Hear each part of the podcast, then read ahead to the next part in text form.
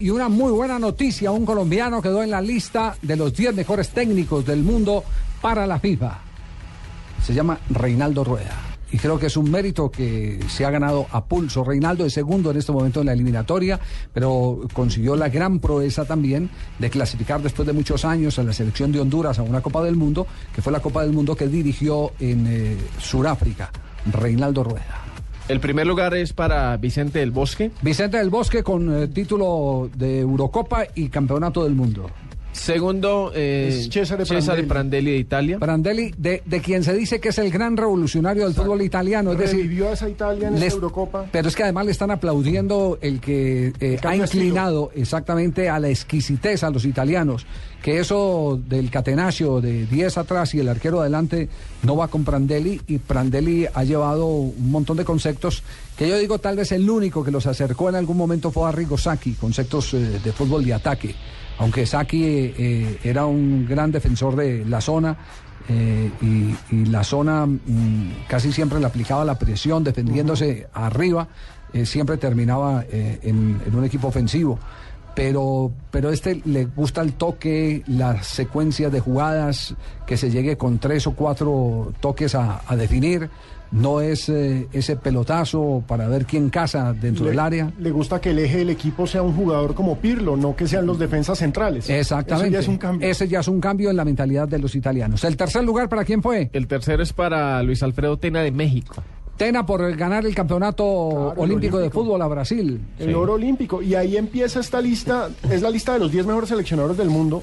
Y hay que destacar Joaquim Lowe, el cuarto. Sí, el Alemania. alemán de, de quien dijo recientemente Vicente del Bosque, que es un gran seleccionador. Fíjese que no ha ganado nada con Alemania, increíblemente, pero, pero también se atrevió eh, a un fútbol de mucha fuerza y potencia a meterle eh, pausa y manejo de pelota. El quinto es Hervé Renard, que logró el título con Zambia y es parece ser el hombre que está reviviendo a una selección histórica de África como Zambia. Y ahí vienen los nuestros. Alejandro Sabela de Argentina, líder de la eliminatoria.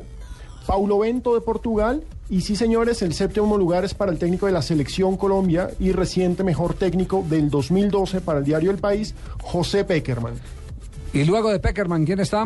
Capelo y Reinaldo Rueda. Capelo y Reinaldo en el noveno y el décimo. ¿Quién cierra la lista de los diez primeros? Saccheroni. Pesos pesados ahí. ahí. Eso es pesado, ¿no? Ahí, ahí, Sí. eh, mejor dicho, esto es una crema. Sí. Sí, es Y una ahí gran está crema. Reinaldo Rueda y creo que se lo merece, creo que es como una reivindicación que le da el destino a un técnico que en Colombia, para mí, debió haber tenido más trabajo del que tuvo. Aquí se debería De haber si se le debió haber renovado el contrato después de, de- Pero usted sabe qué fue lo que le cobraron a él, ¿no? Claro, A él le cobraron el que permitieran la libertad de los jugadores eh, para hablar eh, de temas de asociación. que, que dejara meter a Colfoot Pro en, en la selección. Sí, pero los, pero los líderes, ¿quiénes eran? Eran, eran eh, eh, Yepes, Iván Ramiro. Yepes, Iván Ramiro, eh, Fabián Vargas. Estaba Oscar Córdoba ya, estaban sí. los arqueros, No, exacto. no, pero Córdoba no estaba vigente en ese, en ese No, momento. pero estaba, sí. estaba Miguel. Estaba mi- eh, sí, bueno, de- pero digámoslo, digámoslo que, que, eh, con, con ellos, porque esa era una pelea, una lucha entre el fútbol colombiano, los clubes, más que la federación, pero con los clubes mandando sobre, sobre el presidente de la federación, presionando eh, para, para cerrarle todos los caminos a la asociación de futbolistas. Eh, eso causó a mi juicio, y respeto todos los conceptos de esta mesa y de los eh, oyentes, a mi juicio causó una estigmatización a personas que tuvieron una excelente buena voluntad. Iván Ramiro Córdoba, ¿qué necesidad tenía de meterse en problemas con eh, algunos directivos eh, de antecedentes eh, nefastos en el fútbol colombiano a buscarse problemas de tipo, de tipo personal? No tenía ninguno, y él tenía ya 20 zancochos adelantados. Lo mismo que Mario Alberto Yepes, ¿qué problema tenía? Ninguno. Ellos lo que querían era ayudar a que tuviéramos un fútbol más profesional. ¿Y cómo se tiene un fútbol más profesional? Con jugadores exigiendo lo que les corresponde y directivos cumpliendo lo que le corresponde a sus empleados. Porque la ley no puede ser eh, únicamente para, para, para los, eh, los eh, de la empresa privada, para utilizarlo así, o las empresas públicas. El deporte también, las, las entidades, las empresas deportivas también tienen la obligación constitucional de acatar todas las leyes laborales que hay. Por supuesto, es que el fútbol no puede ser un mundo aparte, aunque ellos lo puede- quieran. y No, lo no, no, no, no. Y No entonces, puede ser un mundo aparte. entonces, ¿qué es lo que hicieron? Ponerlos contra el paredón a Iván Ramiro Córdoba y a Mario Alberto Yepes, a quien yo le sigo profesando una gran admiración.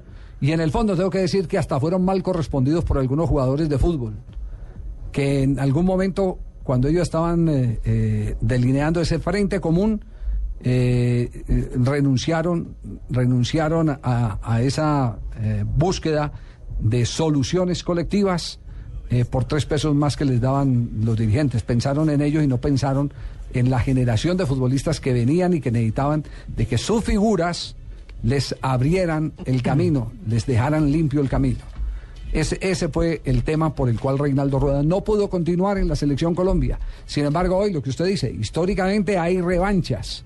Y está la- segundo en la eliminatoria. y la vida, la vida le da esa revancha. Está segundo en la eliminatoria, después de que nadie lo quería en, en Ecuador, Después cuando de lo contrataron. choque inicial, exacto. Exacto, cuando eh, lo, lo despachaban en las ruedas de prensa y él, primera vez que yo veía a Reinaldo Rueda braviando a los periodistas. Braviando a los periodistas cuando alguien dijo, cuando dije, es que, es que usted perdió y después en otro partido que ganó dijo, es que la, nuestra selección jugó, ah, sí, ya sí es suya.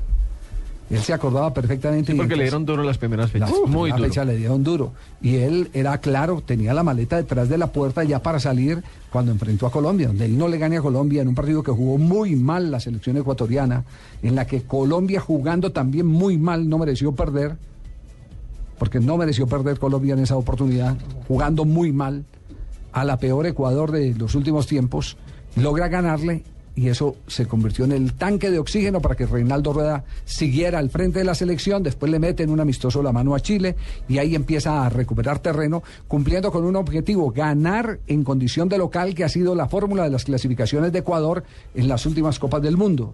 Luis Fernando Suárez cuando la llevó al Campeonato del Mundo, la llevó ganando los partidos en condición de local. De visitante no ganó Luis Fernando Suárez, pero fíjese que ya Reinaldo Rueda gana los de fuera Y le está, Uruguay. y está sumándole una victoria frente a la en Uruguay y creo que un empate. No, el, tuvo- empate, el empate contra Uruguay, el 1-1 que Ah, es debió haber 1-1, sido sí, victoria. claro, debió haber sido victoria. Entonces ya le sumó un punto más. De manera que lo que dice hoy la FIFA, colocándolo en el noveno lugar, corresponde a lo que se merece Reinaldo Rueda, a lo que se merece el técnico Valle Caucano, un hombre hecho a pulso desde divisiones inferiores, fue gran eh, promotor de Miguelito Calero, cuando estuvo Miguel Calero en la selección eh, Colombia en los años eh, 94 para aquel campeonato del mundo, para el 98, perdón, Reinaldo era el técnico de Miguel Calero en el conjunto deportivo Cali. Claro que sí. Era el técnico de Miguel Calero. Bueno, entonces, a, a destacar lo de, lo de Reinaldo Rueda.